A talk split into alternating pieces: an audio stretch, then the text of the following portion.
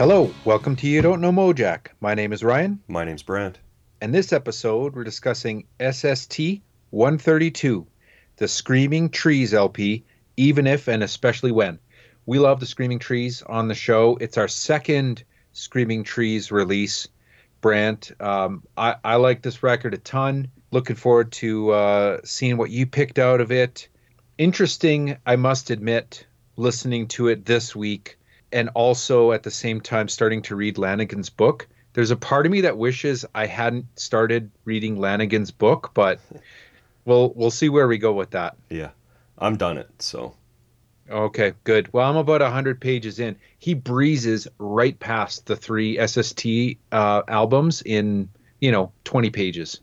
yeah, I mean, he doesn't talk about any of the details of the recording sessions. No details, nothing. The, and unfortunately, he shits all over that era of the trees, more or less. Yeah. Well, I don't know. It, it's I, I don't see it. I don't see it. I I kind of felt like I mean when I was the problem is is it's a good read, but he doesn't need to be so harsh for it to still be a good read, you know? Yeah, that's my my and most people, the trees fans, anyways, had a big issue with that. But overall, I really enjoyed the book. I have to be honest.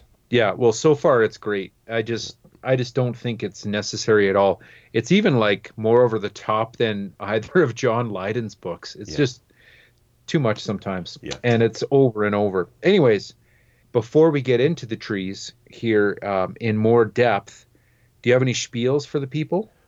Uh, you know I do, Ryan. I have the D section of my phone this week of uh, the D section of get this shit off my phone, also known as Oh. the D bag. Oh God. All right. Strap yourself in. Here she comes. Okay. and as always, Ryan. Oh, he's got his pen out.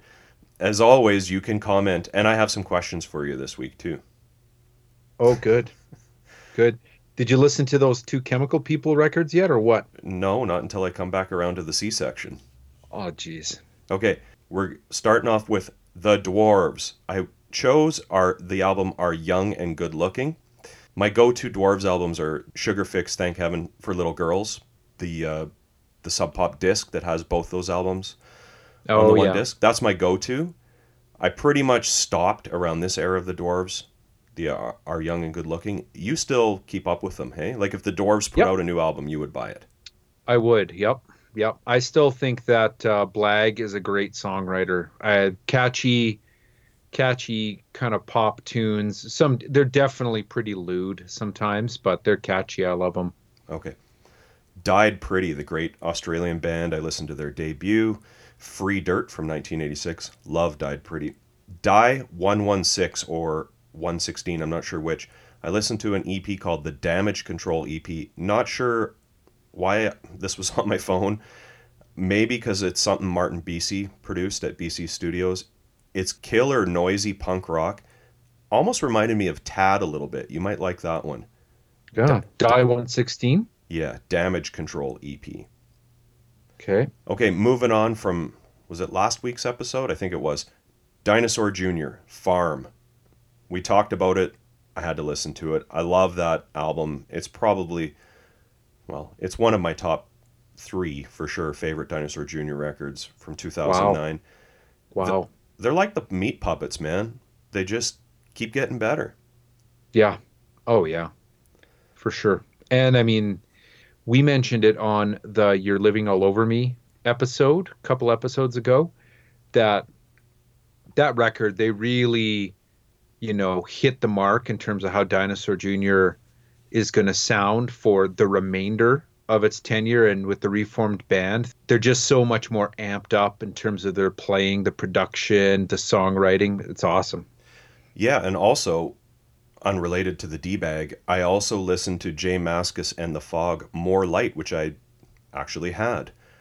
Good, right? CD. Yeah, it's really good actually. yeah yeah man I'm going to listen to it again. Okay, Dog Faced Hermans, Hum of Life, 1993. Great Scottish post punk band. Got into, into them through their Alternative Tentacles albums, but this one and all of them are really good. Love Dog Faced Hermans. You do too, I bet. I don't really know them that well. I'm writing it down as a uh, part of my to-do list Oh, now after you'll I listen to these segments. You'll love them, man. You'll love them. D Generation. No lunch. Do you know D Generation? I don't. Okay, you really should check that out. It's glammy punk rock from New York City. Jesse Malin, do you know him?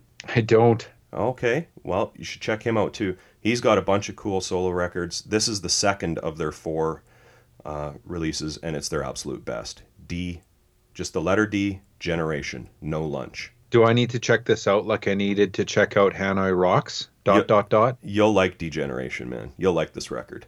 No Lunch. See, see, when you say that, that to me tell that tells me that you knew that I would not like Hanoi Rocks, yet you gave it such a strong recommendation. You even compared them to the Clash. It's hair metal. Get It- over it it. is not hair metal. It's hair metal. You're not listening to the to it properly. Okay, or moving I'm on. not listening to the I'm not listening to the good Hanoi Rocks record. You're not listening to it with clearly with your ears switched on. Okay, All right, D Generation. Okay. Here's a perfect record, Ryan. The Dictators, Blood Brothers. I listen to it Agreed. like Agreed. three or four times a year for many Yep. many years. Love them. I thought I had seen somewhere that they were reforming without Handsome Dick Manitoba, but then I was like, ah, I should write a little spiel about that, and I couldn't find anything about it. So Yeah, that would be weird. Maybe I didn't see that, but maybe I did. Every single song on that record is amazing, though. Okay, here's one maybe you recommended to me. I'm not sure why this ended up on my phone. Seems like something that made might have come from you. Disasterati, cerebral hack artist. You betcha I, di- I recommended that to you a while back. Yeah, it's good. I know. Yep. Okay, Ducks Deluxe. Do you listen to them? I don't. Okay. I love them. I have all their records. I listened to their first two because they're on a double disc thing. The self titled one from 74 and Taxi to the Terminal Zone came out a year later. Great British pub rock band. Dr. Feelgood gets all the love, and they deserve it. Don't get me wrong. I could have had them in here too. I listen to Dr. Feelgood all the time. Ducks Deluxe should be talked about more than they are, for sure. Hmm. Great stuff. Okay, Ryan, Here's a little teaser. Divine Horsemen and Chris D. Time Stands Still. This is Yeah. the, the pre SST Divine Horsemen. You have to get the atavistic version of it though, because it has killer versions of some Divine Horsemen songs that we've talked about, like My Sin, Devil's River. Oh. Yeah. I've got that. I've got that. I wonder what I've got that on. That doesn't ring a bell. I bet you I don't have that version. Yeah. At any rate, Ryan, eight more episodes and we're back into the Divine Horsemen, so I'm I'm getting primed. Sweet. Can't wait. Okay, Drive By Truckers, The Unraveling, their new album from 2020. It's good. I'll always buy a new Truckers album. They're always worth checking out. It's nice and short, short compared to some of their other ones, which I just find way too long. It's good though. Yeah, they were really prolific. Like in the what in the two thousand like two thousands, they put out a record every year and a half, and I I couldn't keep up almost. Yeah. Some of their stuff is really good. I just couldn't keep up. Yeah. Okay, Deconstruction, self-titled album on American Recordings. This is Dave Navarro and Eric Avery's band after Right. Jane's Addiction. Michael Right. Murphy from Bug Lamp is actually the drummer in that band too. Okay, here's one for you, Ryan. Devo, Duty Now for the Future. which one's the which? What's the best? What's your go-to Devo record?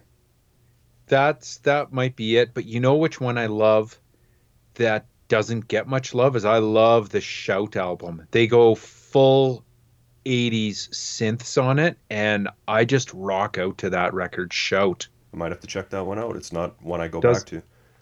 Yeah, it just does not get the love, but it's got some amazing song. It's like Does it have the song "Good Thing" on it? Yeah, no, it doesn't have it doesn't have good thing on it, but it's got the song Shout. But the the best song on it is Don't Rescue Me, but there's a ton of of great songs on here. I love that Devo song "Good Thing" because it's at the beginning of my all-time favorite movie, Thrashin', Oh, where the ramp locals are skating. no, this is like this is like uh probably around the Dr. Detroit time frame of Devo. Okay. That that terrible soundtrack. Okay. Uh, Die Cement. People don't seem to like these later albums by Die Kreuzen, the metal ones, as much. Dan's vocals aren't for everyone, uh, but I love it. It reminds me, his vocals kind of remind me of that ba- great Vancouver band Invasives, Byron, from that band. Yeah, it's pretty high register singing, hey? Yeah. I'm kind of getting into him right now. I was watching a bunch of YouTube videos on Die Kreuzen. So, Oh, interesting. DRI, Four of a Kind. Thrash Zone Ryan will always be my go to DRI album, just for nostalgia reasons. But I love them all, and this is the one that introduced me to them because of the Suit and Tie Guy video that I saw on Headbangers Ball way back in the day. Oh, yeah. Yeah. Dave Kusworth, the world of Dave Kusworth. I've probably talked about my passion for Nikki Sudden, Dave Kusworth, the Jacobites, his Dave solo stuff, Tender Hooks, Bounty Hunters. It's all killer, and this is a compilation that came out a year or two ago of kind of all of his different projects. It's really good. There's, um, oh, gosh, what was the name of the band? Last week you recommended I check out a band, The Crybabies, and they Hmm. kind of they kind of sounded uh, Nikki Sudden, Dave Kusworth esque to me, and I, I dug them. That was a good recommend. For sure, yeah. Yeah, totally. Well, Dave Kusworth has played with Darrell Bath a lot, who's in the Crybabies, so There you go. Yeah. They were both in the band Dogs D'Amour as well. Okay. Doom. Complicated Mind. This is not the UK crust band Doom. This is the Japanese uh, fusion prog jazz voivod esque band. Yes, Whoa. Ryan just Ryan just picked up his pen. Whoa. Complicated Mind is the one I listened to. I'd be curious to see if you like Doom. Hmm. What's and what's the name of the record? Complicated Mind. Yeah, they have a number of. They're a wild band. They like wear crazy makeup and stuff. Hmm. Okay, here's another one for you, Ryan. That you can. You, I want you to chime in on. Doughboys, Home Again, 1989 Oh. Restless Records, the great Come Montreal on. band. Come on. Is that is that a good Doughboys record to listen Home to? Again? Yeah. Oh. I mean, Home Again might be like the best 25 minutes of Canadian power pop punk put on a cassette tape, Restless Records uh, of all time. Like it's it's it just it's awesome. And in fact, there's a Doughboys tie-in in my spiel. Wait for it. But the, Okay. that Home Again record is insane. It's classic. And you know what's great when you listen to Doughboys is listen to some uh, Chemical People on the flip side, man. Okay. Well, I'm doing a back-to-back Ryan Power Jam here because these are two of your all-time favorite bands. I also listened to Dag Nasty, Wig Out, Oh. Wig Out at Denko's. Oh man. And there's a podcast shout out tie in here. I might have talked about this before, but it's the One Life, One Chance podcast with Toby Morse, who's the vocalist for H2O. Yeah. He has a two parter with Doug Carrion, which is awesome. Yeah, Doug's And- making the rounds for sure, hey. Yep. And another two parter with Peter Cortner, who you never hear from. Yeah. He's also had on Dave Smalley. Milo was just on. I haven't had a chance to listen to it yet. Kevin Seconds was on. HR was on. But yeah, you should check out that. The for sure the Doug Carrion one. Yeah, the As a- Wig Out as at a Dag Danko's fan. rec Wig Out at Denko's is so awesome. Like talk talk about one of those bands that have had different singers and each version with the different singer is insane. Dag Nasty's right up there. And I love the Pete Cortner records. Love them. Yeah. Okay, had to end it with one of my faves, Ryan. DOA, Murder, total underrated classic. It's got so many great songs. Also on Restless Records. Yeah, I, I was think just it's gonna say. I think it's been reissued on Sudden Death, but like no bonus tracks or anything. Uh, but it's so many good songs. We Know What You Want, No Productivity, Suicidal, Agony in the Ecstasy, Africana Security, Boomtown. It's my favorite era of the band with Wimpy in the you know on bass. Love it. Yeah. That's a good one. What was the other one on Restless? Was Talk Minus Action the live one on Restless back then? Yeah, Yeah, it is. Yeah. And they put out that record. Well, no, sorry, they didn't put it out again. They put out A studio album. a studio album title. with the same name in the last few years, right? Yeah, it's kind of their slogan, you know. Yeah. Oh, I know that. I know. I know. Yeah. Wow, man. Yep, that's Well, I got a few. I got a few to check out. Yeah. Okay. Uh, what's on? What's what are your spiels, Ryan? You have no. You just have phone spiels. Is that it this week? Pardon me. You just have phone spiels. Is that it this week? Yeah. Get this shit off my phone. okay. All right. Hey, well, I had a Hanoi Rocks update, but uh, I couldn't. Help, I couldn't help myself earlier. um, but hey, you mentioned actually a couple of bands that I've recommended to you in the past that you checked out on your phones. I I've got a uh, a recommend for you. I was listening to them today, and I forgot how much I like them, and I realized that they've got a new album, and I got to check them out. Xetas Brant X E T A S Zetus. Um, they've got a couple of records uh, from way well from a while back, anyways. They're on um, One Two XU Records. This is a punk band from Austin, Texas, but they're more than they're not like if you just call them a punk band, that's that's kind of underselling them. They've got some really cool, um, really really cool songs, and some of it. This is the reason I'm recommending it to you, is because some of it really reminded me of like an amped up, you know, more punk, I suppose, but Sonic Youth sounding, uh, noisy guitar in this band, and they've got a new album out that I'm going to check out soon called The Cipher. But you should check out uh, the first two Xetas albums, The Tower and The Redeemer. And Hey, uh, let me know. hey, Ryan, do, do you know how many letters there are in the alphabet off the top of your head? 26? Why? Are you that many letters away from X? So what? Is that what you're getting 22 22? 22 episodes from now? How, I skip ahead. Skip ahead and check out Xetas. Okay. Here's my other um, quick spiel, and uh, it has the Doughboys tie-in in it. Um, I got this new book in the mail, and it's cool. It's a photograph book called Cheap Shots, and Henry's on the cover. It's photographs by Chris Barrows, and Chris Barrows was in a few bands, but probably most notably a band called the Pink Lincolns. right. Um, this is it's called a photographic look at underground bands from the 1980s and beyond. And I love books like this because I love seeing like the band T-shirts that other bands were wearing back then, what kind of gear they were playing. Um, I just opened the page and you you. You, it's it's uh, uncanny. I just flipped to a picture of Dag Nasty with uh, Pete Cortner, Doug Carrion, 1986. But there are some. There's a couple of cool um, Doughboys pictures in here too, for sure. Chris mentions how uh, the Doughboys could jump really high on stage, and they definitely did. yeah. Um, Is this the book that you sent me a picture of over the weekend of Gibby Haynes wearing a, a painted, painted Willie, Willie shirt? shirt. Yeah. yeah. So there's a picture of Gibby in here wearing a painted Willie shirt, and there are tons of SST bands or tie-ins um, in the photos in this, and s- some of them are a little raw, but it's okay. Some of them are pretty posed, also okay. Uh, but a lot of bands that you wouldn't really, um, well, I, I don't know. I guess I don't see them as much in in these kind of band picture books.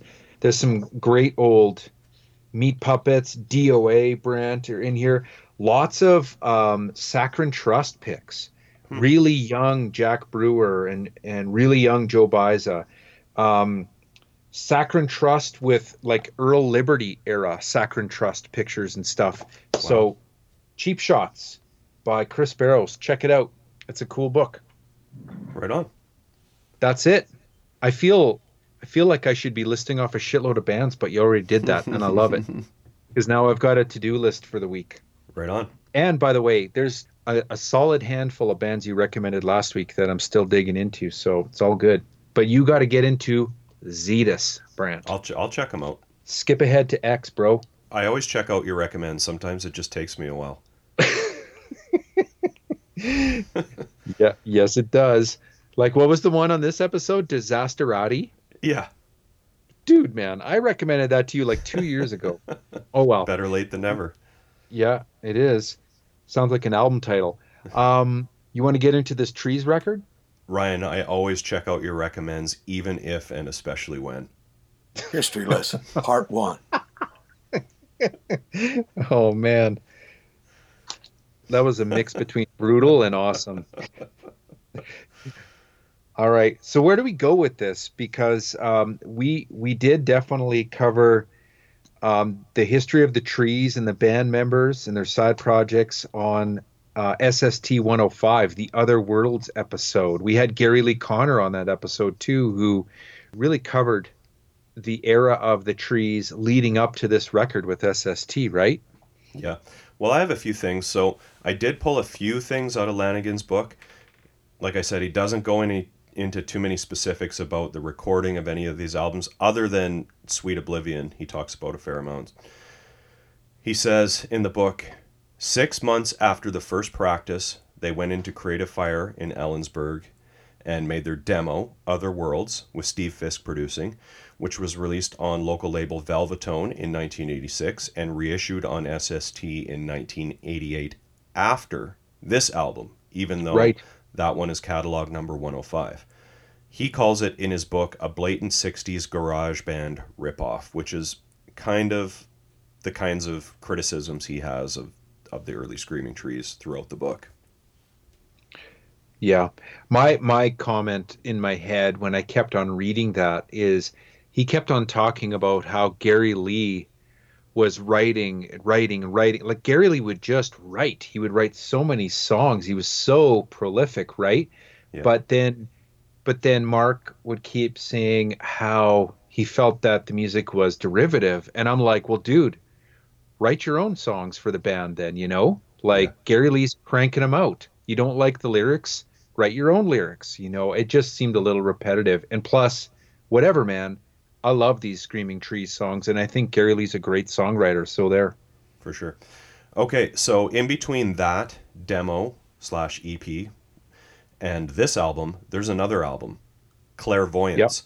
So he says in the book, Van and Gary Lee's dad put up a thousand bucks to record their full length debut, Clairvoyance, also in 1986. So this is like they're still a new band when they're recording their first full length album. There's this was this was an interesting part of the book that I don't think Gary Lee talked about their, in our interview with him. Their second gig ever as a band was opening for the Wipers. Greg Sage Yeah. took an interest in the trees, and there was talk of him producing their next record for Enigma Records offshoot, Pink Dust. Now, Pink Dust seemed to mostly be garage bands like Fuzztones, Plastic Land, Roky Erickson, The Prisoners, some early Flaming Lips. Lanegan gets the call from Greg, Greg Ginn while working at the Conner family video store. Mark Pickerel had passed the the EP off to Greg at a flag show in Seattle. And Steve Fisk, meanwhile, had hooked the trees up with his old friend Ray Farrell, and they stayed at his place on their first tour while in LA. And Ray Farrell, of course, was the radio promo guy for SST. Uh, and he came to see them play at that show and just f- totally f- fell in love with the band. So Mark says in the book, Greg's offer was for only one record at a time, but no one had ever been dropped by SST. So we were free to make records with them as long as we wanted or leave to go to another label. So the interesting story in the book is Mark Lanegan calls off the Pink Dust Enigma deal. Uh, he says Greg Sage went bananas. Then he says SST immediately put us in the studio and then put us on the road. We played a show opening for the SST band Firehose, one of the first things we did as part of the label. Watt took an instant liking to us, and our first two full length tours for SST ended up being opening slots for Firehose. I think those would be the Little Big tour in 1988, Ryan, and also the Side Mousin tour, 1988. Okay, then I got some stuff from Gary Lee. I asked him about uh, rec- the recording session for this. He said in Ellensburg, we would go into the studio whenever we felt like it, and they had time open. Because of this, all the albums between Clair- Clairvoyance and Invisible Lantern were recorded over a period of several months each. New songs would get written, and then we would go in to record them. During Clairvoyance, we were getting into writing stuff together a lot. By the time we started this album, that had mostly stopped, and I was writing stuff and giving tapes to Mark Lanegan. I would be writing songs all the time, so we might think we were done, but another one would come along. At the end of 1986, when we were working on the album, I dropped acid for the first and last time. That changed my writing even more into the psychedelic direction. When we thought we were nearly done, along came stuff like Transfiguration, Other Days, Different Planets, and Don't Look Down. At the same time, in early 1987, we got signed to SST, so the timing was good. So I asked him if this was made specifically for SST, like if they knew while they were recording it that it was going to come out on SST. Right. He said it started as the second album for Velvetone in the fall of 86. In the meantime, we did a short West Coast tour, met up with people from SST in LA, and got signed in early 87. I was writing a lot of new songs at that time, so we went back in and did a bunch more, maybe half the album. So think about that for a minute. They made in 1986 Other Worlds, their demo, Clairvoyance, and half of this record. Mm-hmm. That's pretty crazy. Yeah. I asked him about the influences on this record because it's got such a heavy 60s vibe to it. He said, at the time, 13th Floor Elevators, The Seeds, Love, 60s Psych, Beatles, Cream, Hendrix, Pebbles, and the Rubble collections were huge for them. Really big influences on the first few albums. Our first full US tour was for this album in the fall of 87. In the Northeast, we played a couple of shows with Dinosaur before they were junior. We played at a lot of the places that SST bands did because we had the same booking agent, Global, with Jordan Schwartz and later Steve Call. I pulled a bit of a review out of the Trouser Press on this album, which I think really makes sense when you listen to those those three records in a row. And although, um, you know, although they were all done in one year, this is kind of their, you know, their, you could, it's not like their major label record, but it's the one where they get on a national label for the first time. And, and uh, Trouser Press says, uh, even if and especially when's Transfiguration, the song, is the proverbial quantum leap where the band discovered its voice. Dropping the baby fat without compromising the trademark garagey roar, the band hit on a sound it would eventually refine on each successive release, even if sounds like an album made by guys who had just turned 20, which they actually had. And that's that's the thing that sticks out is like they did they came up to this record so quick and so young too. Yeah. You know what? That I found that review too. Here and it, but it got me thinking. I could hardly find any other info or reviews or blog posts about this record. Yeah. To me, Screaming Trees are a a big band on SST. Oh, for sure. You know, you'd think there would be tons of stuff about this record. There really isn't. Yeah, they almost seemed like a band that should have gotten a chapter in Michael Azerrad's book too for some reason to me, you know? Yeah, for sure. Yeah, well, I mean, they were a major influence, I would say, on Mudhoney, for sure. Oh yeah. Maybe Yeah. Dinosaur Jr. Or I guess they kind of came up together, maybe. The trees and dinosaur. Yeah, same era. They talk about playing with each other too, and well, in Lanegan's book, anyways. Yeah. You want to go through the tracks? Sure, man. History lesson, part two. Okay, track one, side one, Transfiguration.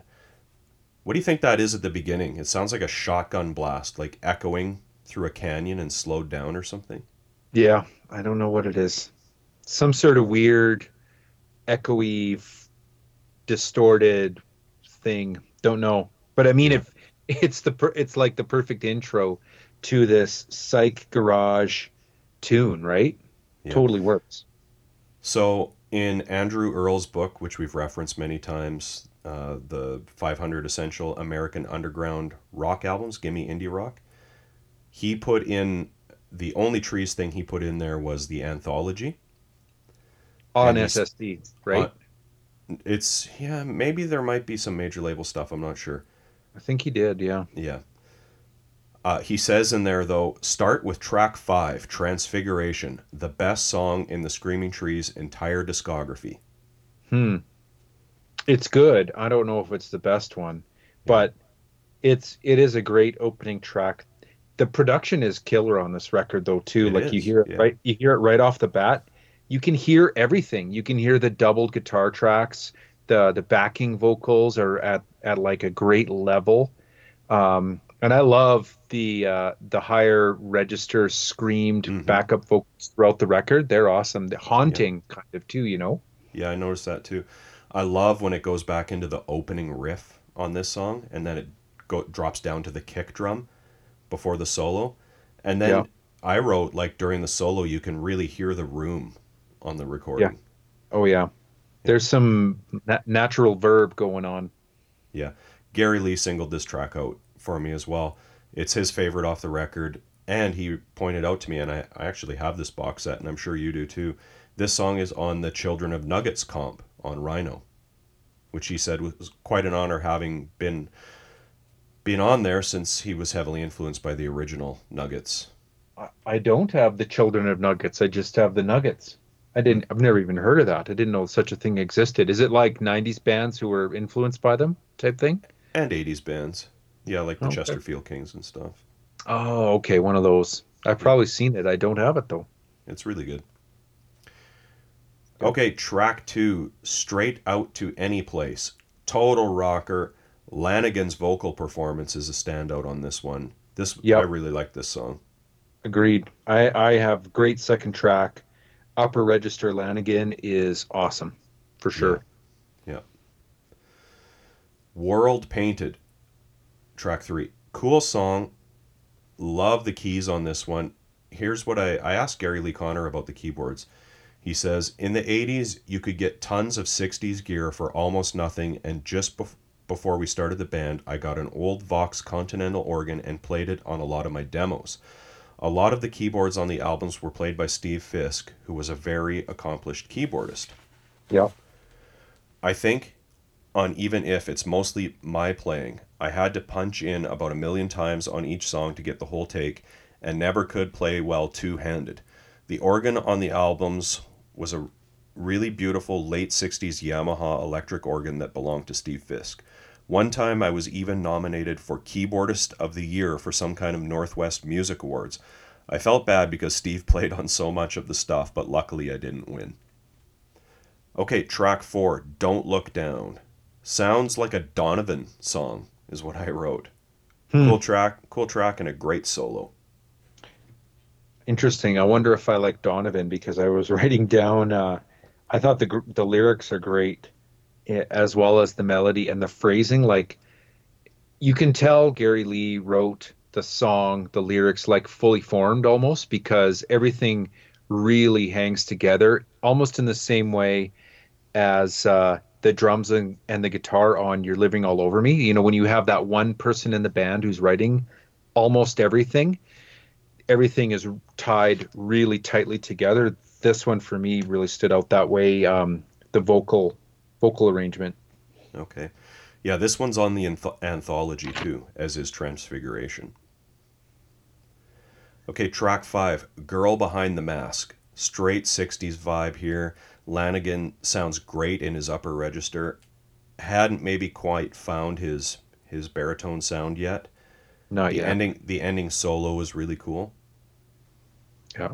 The delay on the vocals is is what makes it really cool for sure. It definitely sounds like a throwback, but it works.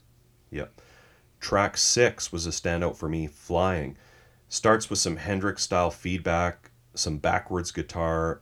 Love the psychedelic noise train wreck ending in this song. It's a good one. Mm-hmm.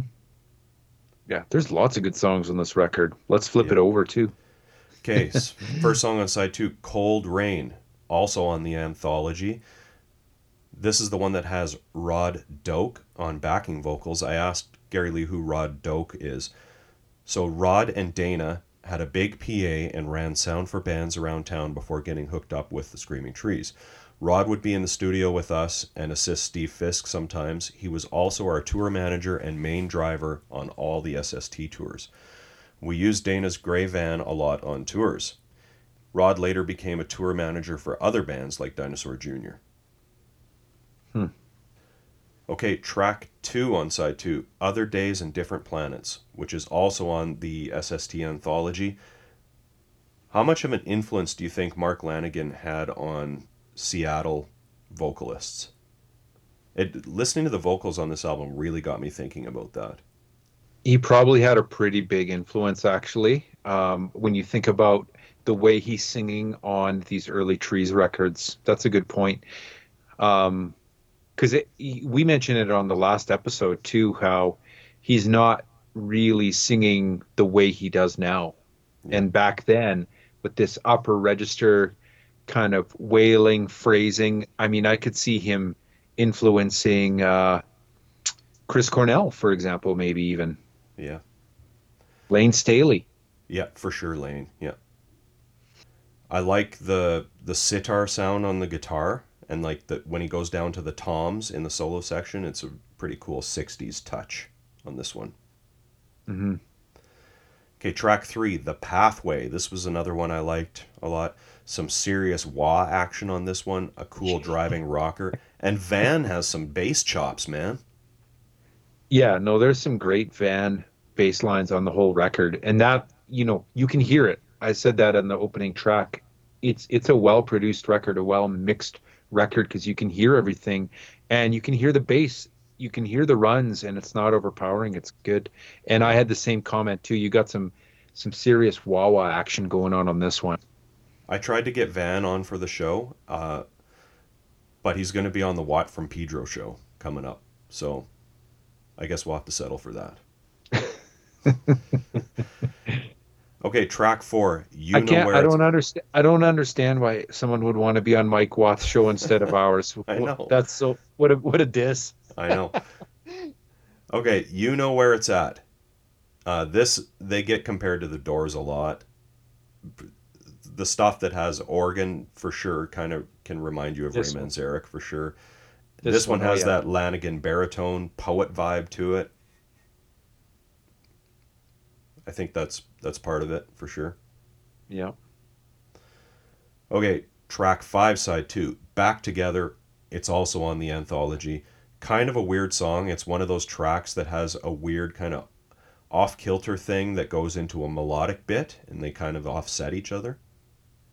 Yeah, great backing vocal track on this one too. Like, very very tasteful stuff on the record with the organ, the backing vocals, like just think about what this record was when it was recorded in the in the late 80s and these dudes were just kind of making this stuff up and Gary this was like Gary Lee's vision for the sound of the band. Yeah. I, lo- I love I love this with the I mean, I don't know it's funny, right? Because Lanegan in his book he just shits so hard on uh, the rest of the band. I wish I could I wish I knew um because he doesn't he doesn't take credit for anything on these records. He just shits on them but i mean like you know who had the idea for the way in which they layered the vocals? I'd love to know that. Yeah. You know the thing i think about is the garage rock scene that was to come. Like they don't really get mentioned in, no. in that context probably because they were on sst or whatever. They're I think it's because they got lu- they got lumped in with grunge eventually. They were yeah. totally out of the psych scene by the time people started to know about the trees. Yeah, for sure. But I mean, they were an early garage, like '60s garage band throwback almost. Yeah. Like this. Oh yeah. This you know predates a lot of the bigger bands from that scene for sure. Okay, track oh, yeah. six, "In the Forest," also on the SST anthology. It starts Killer. out with some some coughing and then uh, somebody going, seriously, folks, I just rolled into town, boys. It's four minutes long. It's the longest track. It's for sure has to be the last song on the album. It's got the last song vibe. It's a there's a bit of goofing around in it, dig this, Ryan. I felt I felt kind of proud of myself here. I asked Gary Lee. I said, "This track borrows a riff from the Starfire song "I Never Loved Her," which I know because the Cynics cover it." I said, "Was was that intentional, uh, or unintentional?" And he he responded, "Someone finally noticed. Yes, I've been waiting for someone to get that since I wrote it." I really liked the riff and the song was good, but I thought it could use some psychedelic a psychedelic treatment. So Whoa, man. Whoa, nice one. yeah. You must be feeling pretty swa. I'm impressed. It's a good record though, man. I like it. Let's talk about the artwork. Yeah. It is uh it totally fits the record too. It's got this scene of the four of them in front of it. Looks like a uh, like a big concrete spillway. You're you're pretty right. You're pretty accurate. Here's what I got from Gary Lee. The place was an old water power station on the edge of town in Ellensburg Ah, with a there you go. waterfall flowing through it. Our original idea was for a picture of our little sister Ava inside that place in the winter when it had ice all around it. The pics didn't turn out that great, so we went back with the whole band and did a bunch of pictures out there. I thought Steve Fisk or our friend Matt Varnum took the cover photo, but it says Jeff Price, and I don't remember who he he doesn't remember who Jeff Price is. Oh, but if you okay. if Discogs is right and you click on Jeff Price's name, he's took pictures for a bunch of albums: Violent Femmes, Green on Red, Rank and File, Tom Waits. So, but there could Hmm. be a different Jeff Price for sure. yeah, yeah, Might be the same guy though. might be. I think that's Gary Lee in the front and Van in the back getting his hand wet. I think, I think, and then I think that's uh, Pickrell in the middle and Lanegan on the right there. Pickrell and Lanegan are both wearing some chucks, and uh, they've all got sweaters and jean jackets and scraggly hair. It's definitely like the grunge look to come for sure. Who do you think has their hand up? I th- Isn't is that Gary Lee? I think it no, is, isn't Van, it? That's Van for sure. Is it Van? Okay, I got them mixed around then. Yeah. The boots. Okay. The boots are a dead giveaway for Gary Lee. Oh, okay. Who's on the back Flip- though? Is that Well, flip it over. Is that is that their sister and the ice? Yeah, I think you're probably right. hmm Yeah. I wouldn't have picked it out. I was thinking about it earlier this week, and I was like, "Is that the inside of a cave or something with bubbles?" I don't know, but I Yeah. think that's the uh, the ice and the sister. Yeah. Yeah, it says produced by Steve Fisk and the Screaming Trees. Um, recorded at Velvetone. Saw sound and lights, Rod and Dana uh, Doak. Front cover Jeff Price, back cover Gary Lee Conner, cover design Diane Zukavothi. Yeah. I'd say that's closer than I could have got. If, few if cool that's how you- name, few cool names that we know on the thank you list: Ginn, Calvin Johnson, Ray Yep. Farrell, Greg Sage, Gary and Kathy Conner, which are the parents. There's some dead wax too, Ryan. yeah, I've got it. I'm just looking here. Uh, da, da, da. Yep. You should I check that out for you or what? Dead wax Mhm. time. Mm-hmm. All right. My copy actually comes with uh, an SST promo sheet in it too. And so m- this must be a later pressing because it has Soundgarden Ultra Mega OK, Dinosaur Jr. Bug, Descendents Somery.